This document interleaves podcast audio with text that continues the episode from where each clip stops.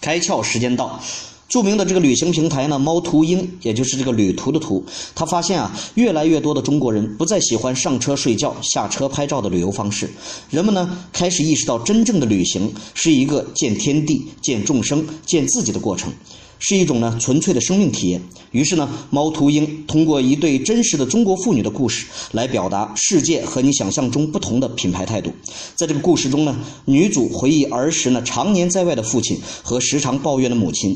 面对父亲对世界的热情描摹，自己充满不解和埋怨，直到自己有机会走出国门，见天地，见众生，才一步步开始读懂父亲，读懂自己。旅行的目的呢，是发现不一样的自己。猫途鹰懂得把人们埋藏在内心深处的需求放大，从价值转变为价值观的沟通。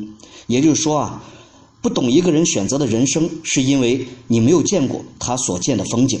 今天你开窍了吗？更多节目请扫描封面二维码，关注公众号开窍，和更多小伙伴一起来听故事，开脑洞。